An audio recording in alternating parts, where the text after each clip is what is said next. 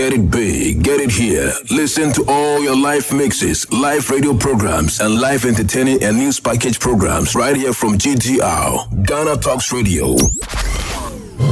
We bring you local news, business news, international, sports, and entertainment news right here on GTR. GTR.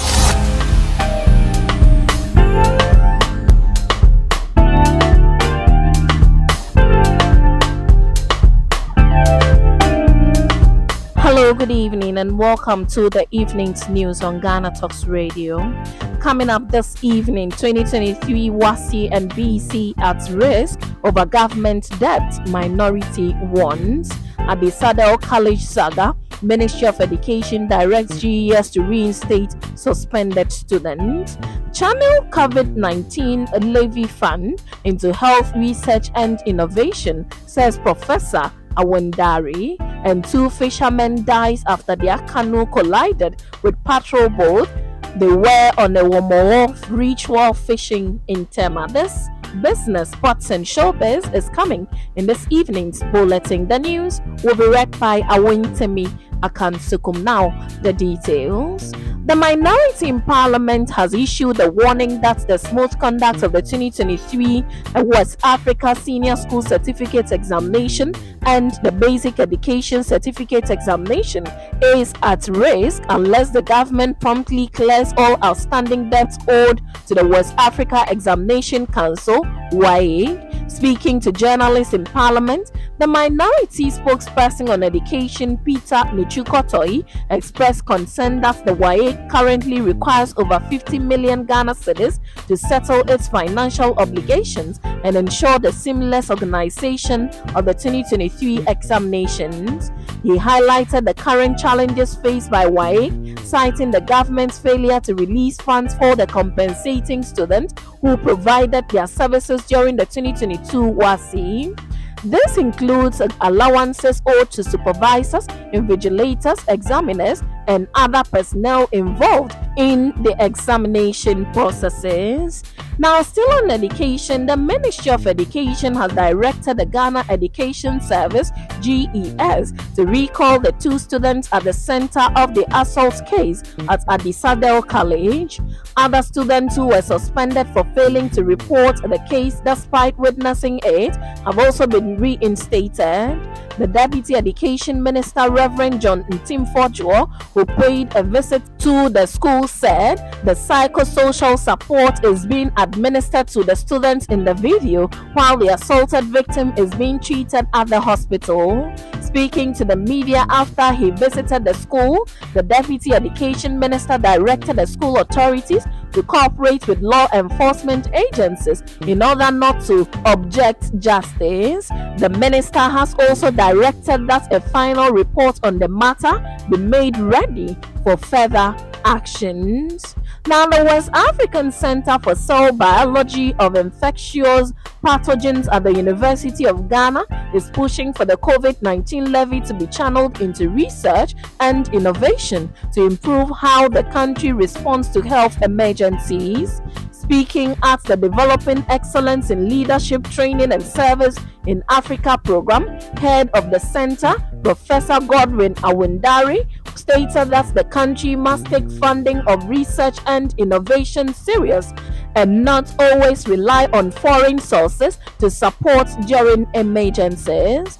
This, he explains, will be part of a robust approach to shore up the country's research to take care of the country's health emergency needs. He emphasized what does that does is that you create a mechanism for Ghanaians to bring innovative ideas. Professor Awandare stated at the conference that year in, year out, many countries pump funds into research, but sadly, most African countries have not taken the step to commit more resources to research on an ongoing and sustainable basis. In other stories, two fishermen died Thursday dawn after their canoe reportedly collided with a patrol speedboat at the anchorage of the Tema port.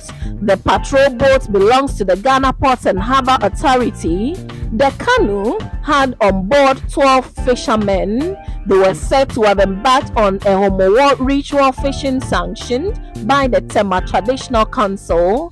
However, Others said the fishermen defied the closed fishing season, which is expected to end on Monday, July 31, 2023. News sources report from Tema indicated that a patrol team from the Ghana Ports and Harbour Authority reportedly drove them away from the anchorage. The fishermen reportedly collided with the patrol boat at the anchorage around 1:30 a.m. The deceased have been identified as Francis Tete Labi, age 27, and Samuel Aqua Alote, age 45. They are both residents of Tema Newtown. Now, moving to business this evening. In a crucial meeting with the business community ahead of the mid-year budget review, the Finance Minister Ken Ofori-Atta addressed pressing issues concerning the country's fiscal situation.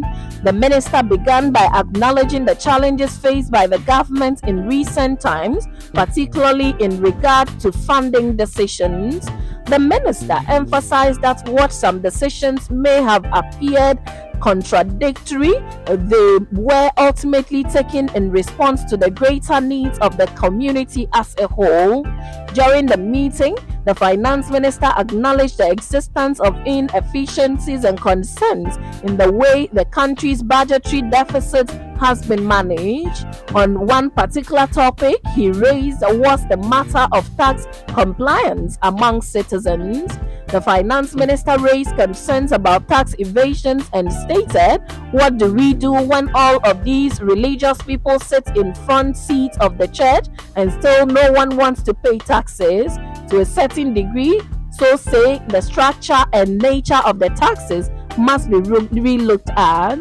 The minister acknowledged that revisiting the structure and nature of taxes was essential to ensure greater compliance from the general public. In some sports, the Super Falcons of Nigeria defeated co-host Australia 3-2 to keep their hopes of progressing to the round of 16 at the 2023 Women's World Cup alive. Emily Van gave Australia the lead in other time of the first half before Uchenna equalized for Nigeria just before the halftime whistle went. The Nigerians then took the lead for the first time in the game via Osinachi before substitutes Asisat scored the third to give the Super Falcons a two goal cushion. Alanna Kennedy then scored Australia's second in other time of the second half, but it came a little too late as Nigeria held on for the victory. The win sees Nigeria move to the top of Group B with four points from two games, and most and must now win their final game against Ireland to book their place in the round of 16. Now, to some showbiz, musician Kidi has revealed that he was tempted to sue bloggers who posted fake news about him, alleging he suffered from a stroke when he was battling ill health. Speaking to the media, he noted that dealing with the rumors was an un- unforgettable experience for him, his family, his friends, and the brands he worked with. The singer noted that when the rumor broke, he took to social media only to find out it had been spread everywhere. He indicated that he received so many calls, including one from his mom, when he had had a conversation with her earlier and had to calm her and all others who had called concerning about him.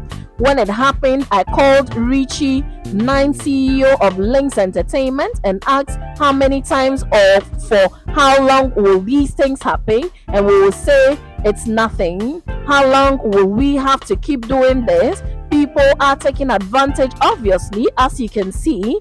There needs to be some course of action. Kidi said. The Adiepena hit maker noted that after having some conversations on the way forward, he decided to forego the legal action and not feed too much into the negative news. This comes after the Kidi in February cancelled his North American tour, which was expected to come off in March 2023. Announcing to his fans why the tour was cancelled, Kidi noted that the decision was inevitable due to some health issues, but he did not elaborate. This led to the speculations about his health, with some people spreading rumors that he was suffering from a stroke. Lynx Entertainment's Richie Mensah dismissed the rumors, calling the claims clickbait. Kidi returned to social media in April, released a new single titled I Lied shortly after, and made his first public appearance at the 2023 Vodafone Ghana Music Awards. And that's it with the evening's bulletin on Ghana Talks Radio. Don't forget to log on to www.ghanatalksradio.com for more of these stories and follow us, Ghana Talks Radio, on all social media platforms. You can as well download the GTR app from your App Store or Google Play to listen. The news was read by Awentemi Akansukum, and I say thanks so much for making time. Have a good evening.